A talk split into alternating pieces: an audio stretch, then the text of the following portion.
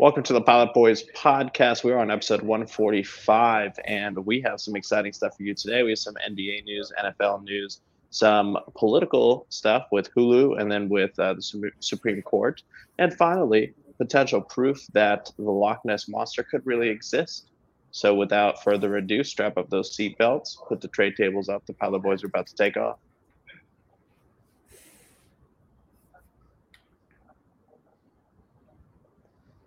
So V, I think uh, I think I definitely want to start us with this Loch Ness monster news because uh, you know me, I'm I love I love anything that is in the category of unbelievable, and this is very far in that category.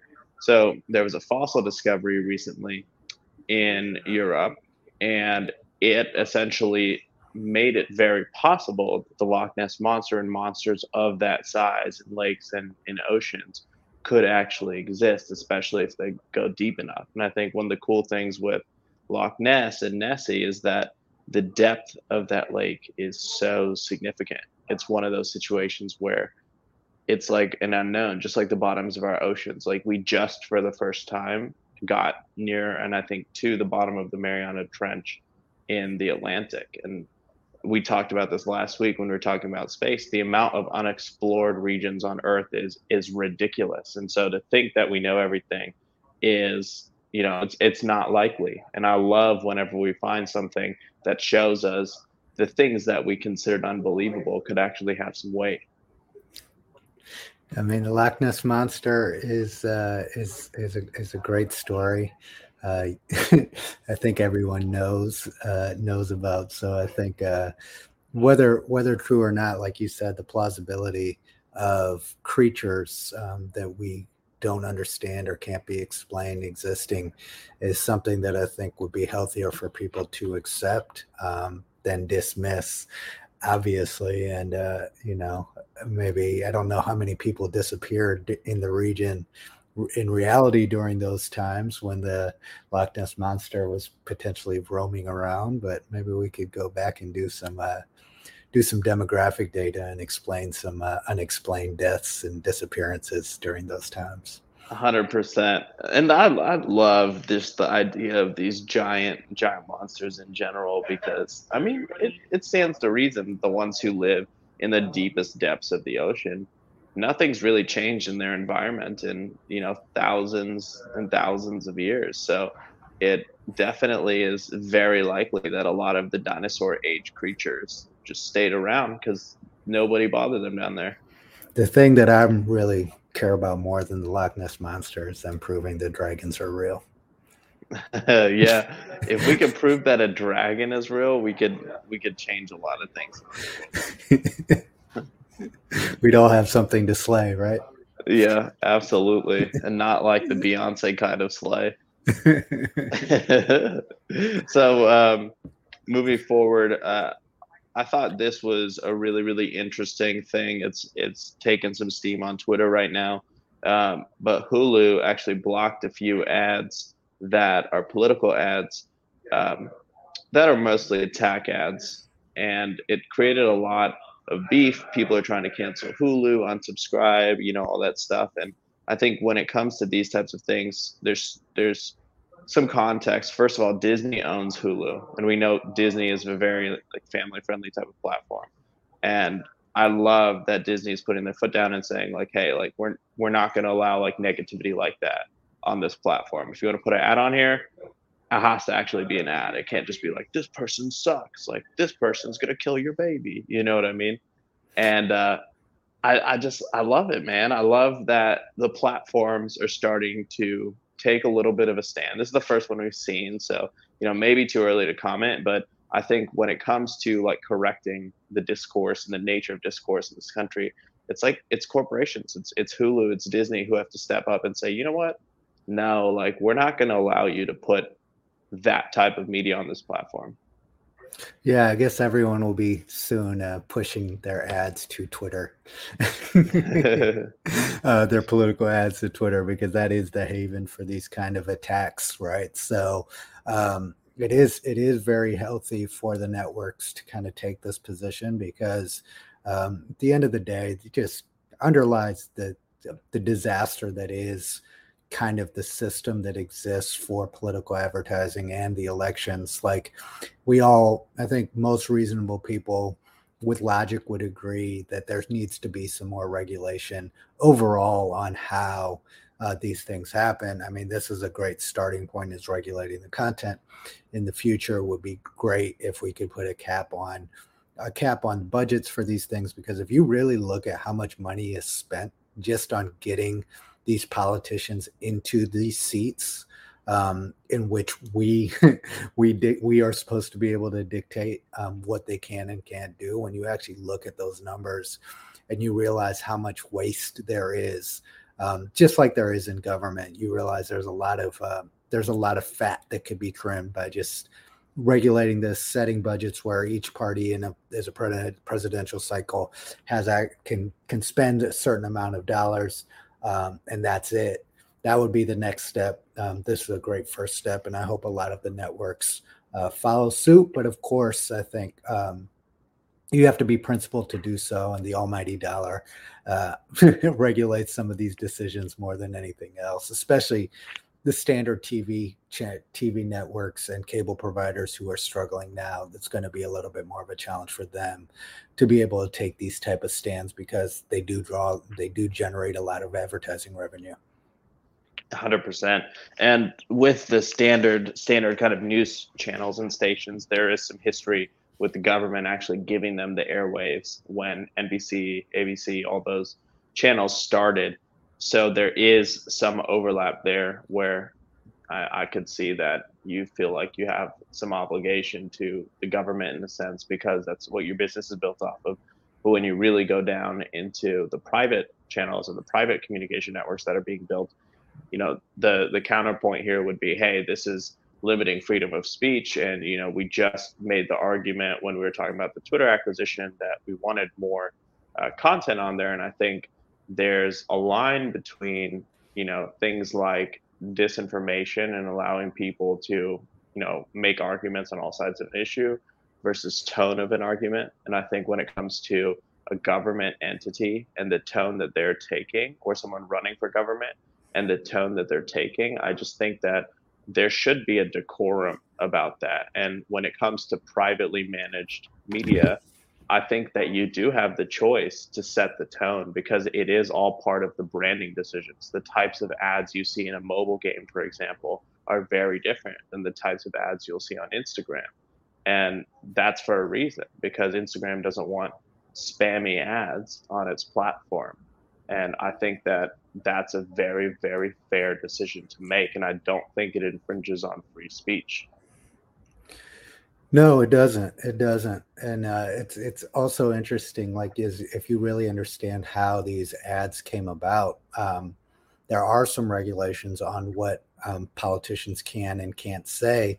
But if you see most of these attack ads are funded by private groups and organizations, closing that loophole is also important because the common um, common citizen uh, can't differentiate, doesn't know just because you know the the the the coalition for you know, right wing advocacy is funding an ad versus the Republican Party, uh, it still has the same impact. So that that logic behind setting the standards of what you can and can't advertise um, and say about the opposition, um, that would be great for that to happen as well. That's my final thought on that. It's good. This is a good. This is a good overall stand that Hulu is taking, and hope hope it leads to a domino effect.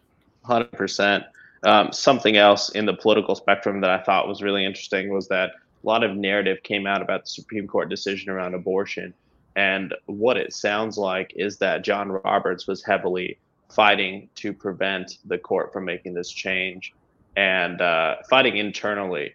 And uh, when the leak happened, it essentially cemented the fact that that decision was going to happen. He wasn't able to delay it any further.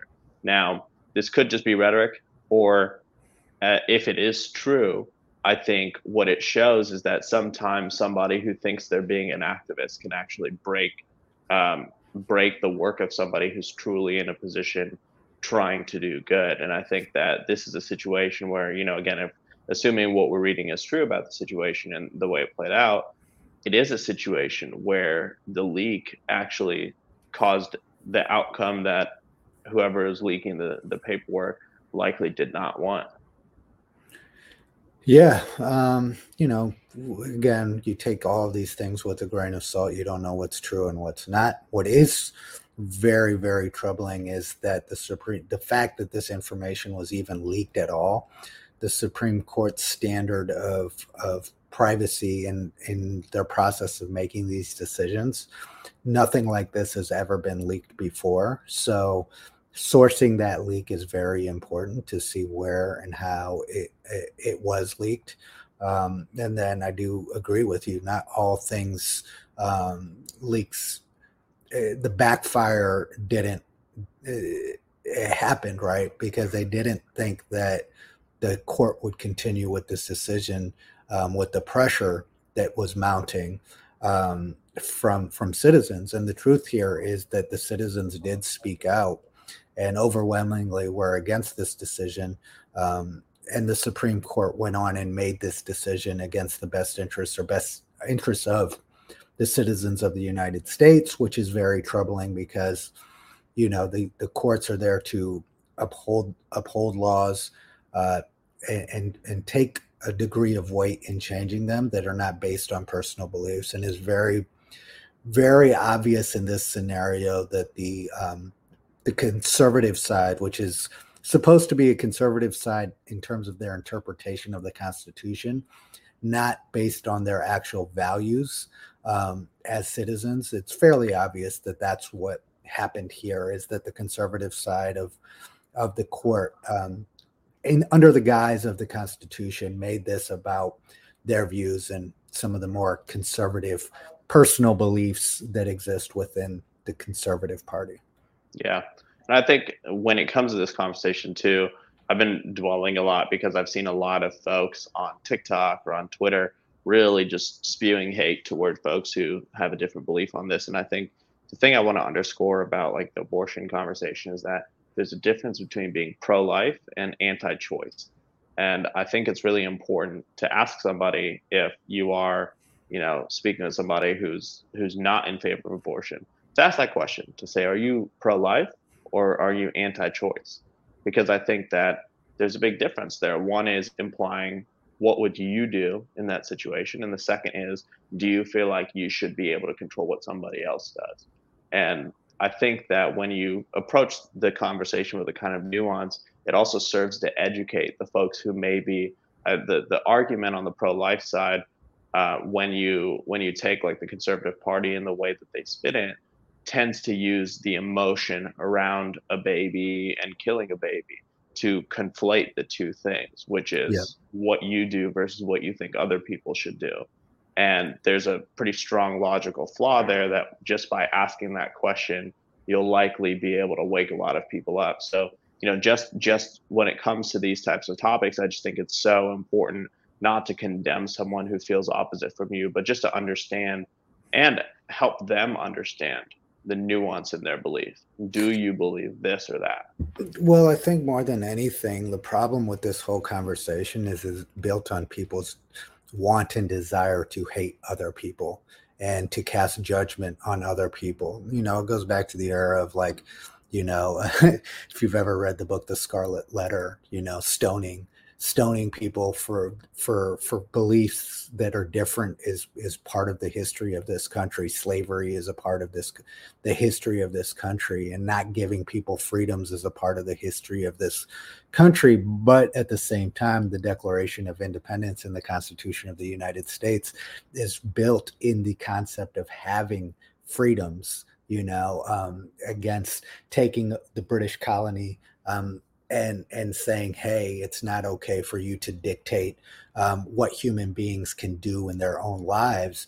And that's what's really frustrating about this conversation to me is because if you if you base it on what american culture is based on and this is why even foreign countries are very surprised that this is as big of an issue as it is in america. You just you know pro-choice and having choice it's not even a conversation or debate in most democracies um, but in the United States, it continues to be one. and you have to ask why that is if whether this is actually a real conversation or if this is a conversation just based on the fact that it is important politically and they push it down the agenda politically and it's like i've always been frustrated that in political elections that this topic seems to be like a, more important than the economy to some people and it's just like it shows how much emotion drives people versus logic and practicality. Yeah.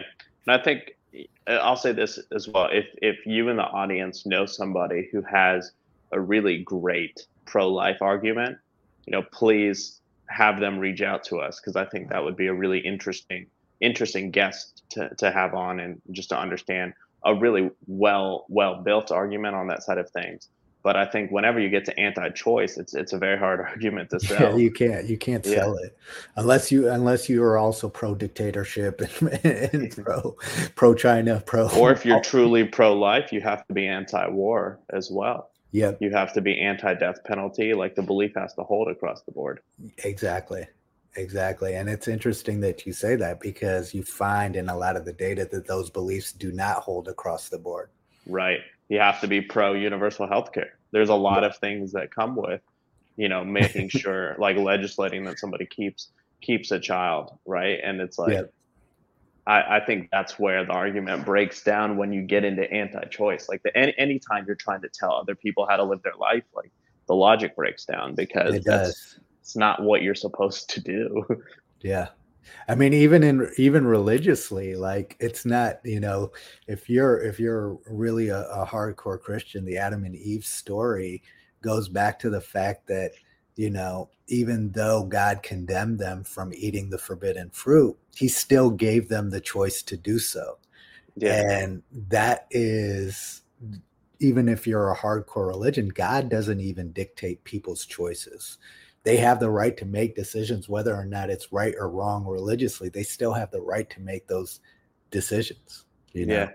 You're that's so well said like we all have the opportunity to to make the decision and we have the free will to decide if we want to live a virtuous life or you know one one where maybe there's there's suffering involved. And i think like that's that's probably the most interesting part of religion. You know as, as i was walking into the uh the hotel here to record this, there was a guy who was walking on the street. He, he's like, you know, like one of the uh, one of the recruiters from the church, from one of the churches, right?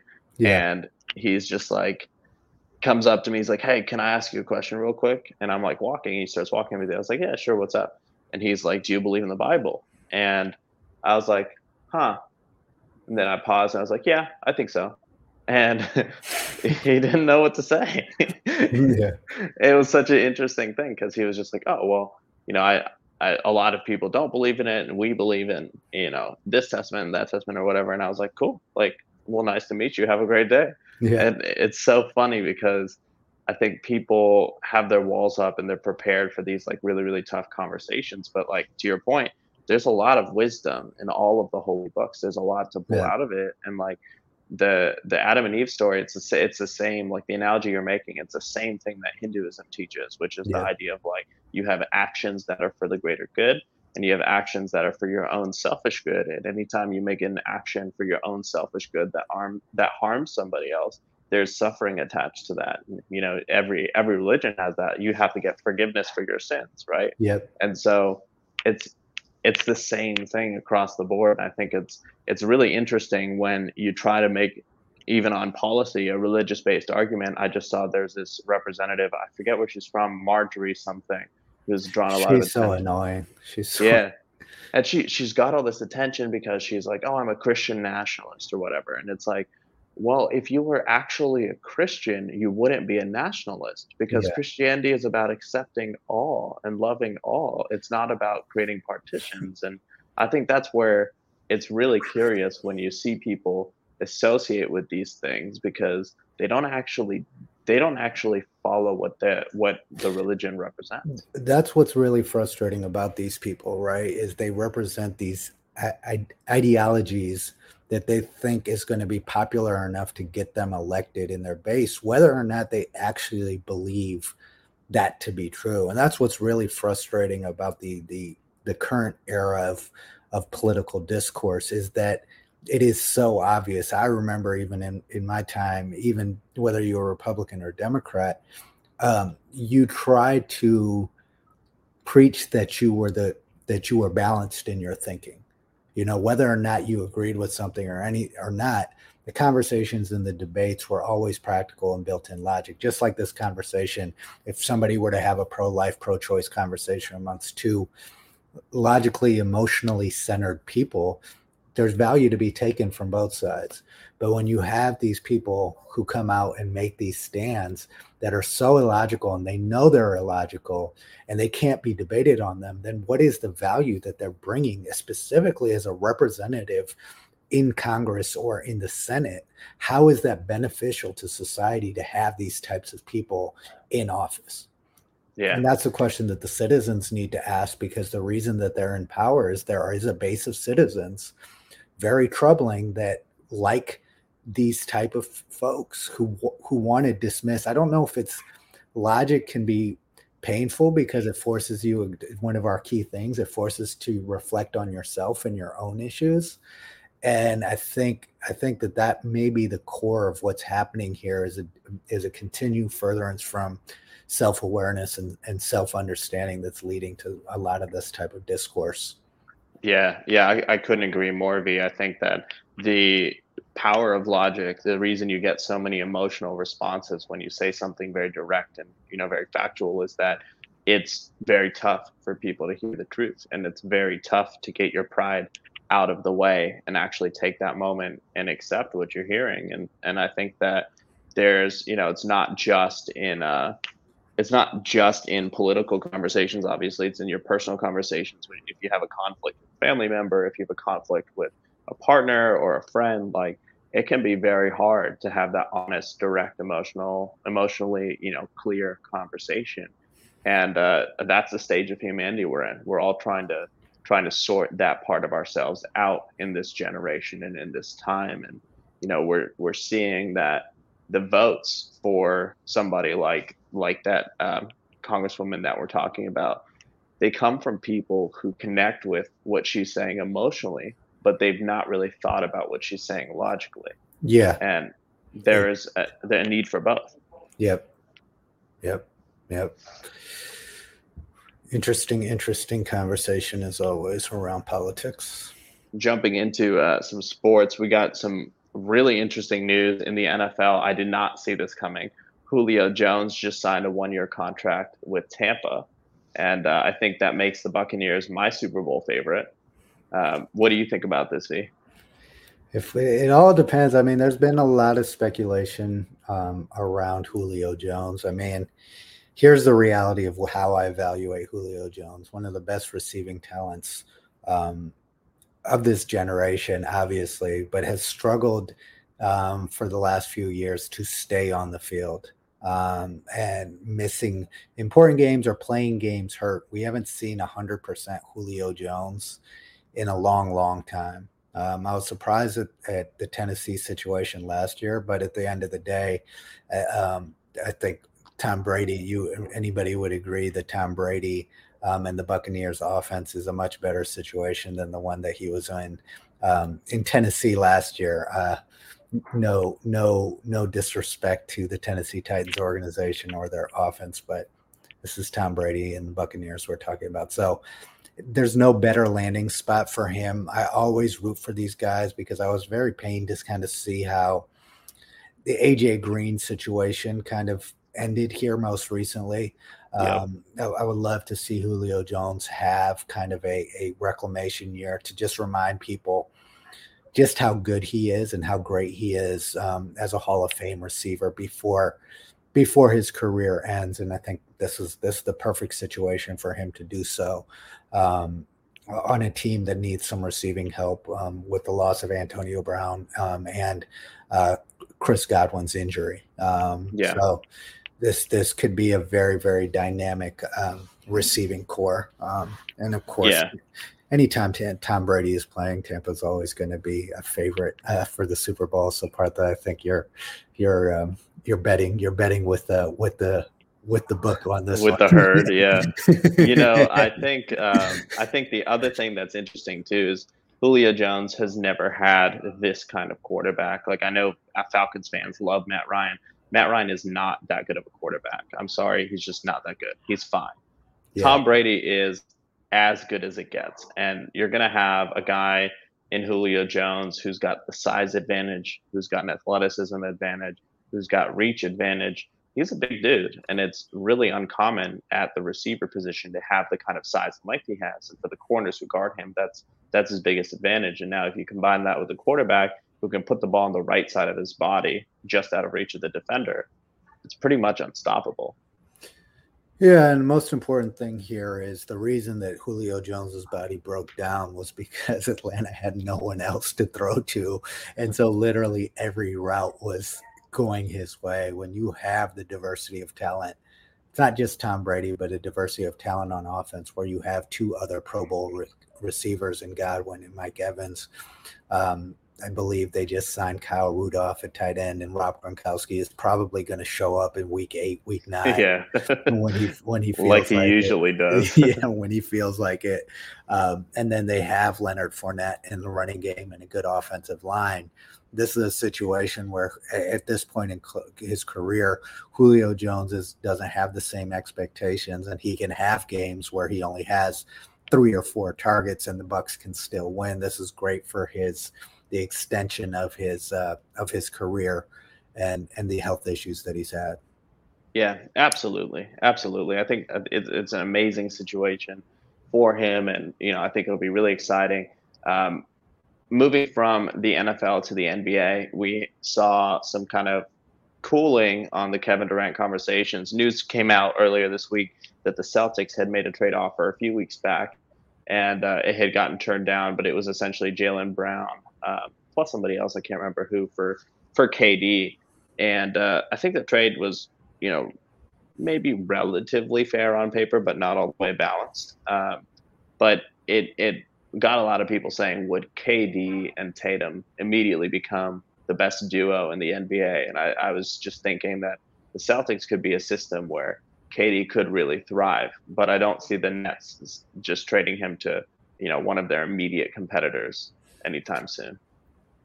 Yeah, I mean, if they're in full rebuild, it doesn't matter. I mean, the Celtics and Nets have a history. They they did the Paul Pierce KG deal that essentially led the Boston Celtics to even be able to have Jayson Tatum. So there's a history here of the Nets constantly having to like destroy what they've built.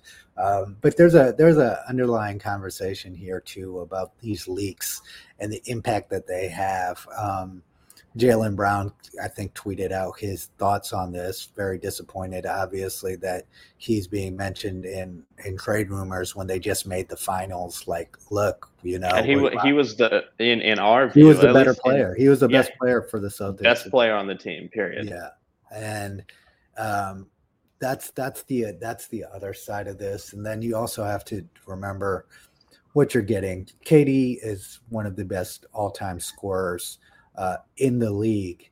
Um, but his personality is one that's very touch and go, right? If you're if you're building chemistry, he's he's also a dog on the court. Um, it seems like he's very strong there, but as he showed in both Oklahoma City and now in this Brooklyn Nets situation, it seems like he's a guy that can't handle um, handle adversity, right? Um, and and runs from the adversity um, whenever he gets the chance. And that's not a knock on KD's uh, and his talent. It's just if you are the Boston Celtics and you just made the finals, and Jaylen Brown showed as much heart as he did, um, and also has the type of personality off the court that is amazing. If you know, if you don't know anything about Jaylen Brown and who he is off of the court, um, and in that Boston community and nationally, I think um, there's value to be value there too in, in what they've built together. Jayson Tatum and Jaylen Brown have come up together. And obviously when you have the opportunity to get KD, you you explore that. Um, but I think that the, the Boston Celtics really, really need to think about this as a as a decision in breaking up the chemistry of of that team now and adding kind of this enigma of a personality because he had issues in Golden State as well, even after they won um, getting along with folks, you know, and so that's that's that's the question Boston has to answer. If it's a cha- it could be a championship move, you know. Yeah. So yeah, it could very much be, and that's the beauty of the NBA is it could be either a huge flop or it could be just an unbelievable cheat code, and you never know until you see Yeah. it happen. yeah, yeah. Well, on that note, I think that uh, brings our news and notes for today to a close. Um, as always, remember to stay moving and be you. You is fly. Pod boys out.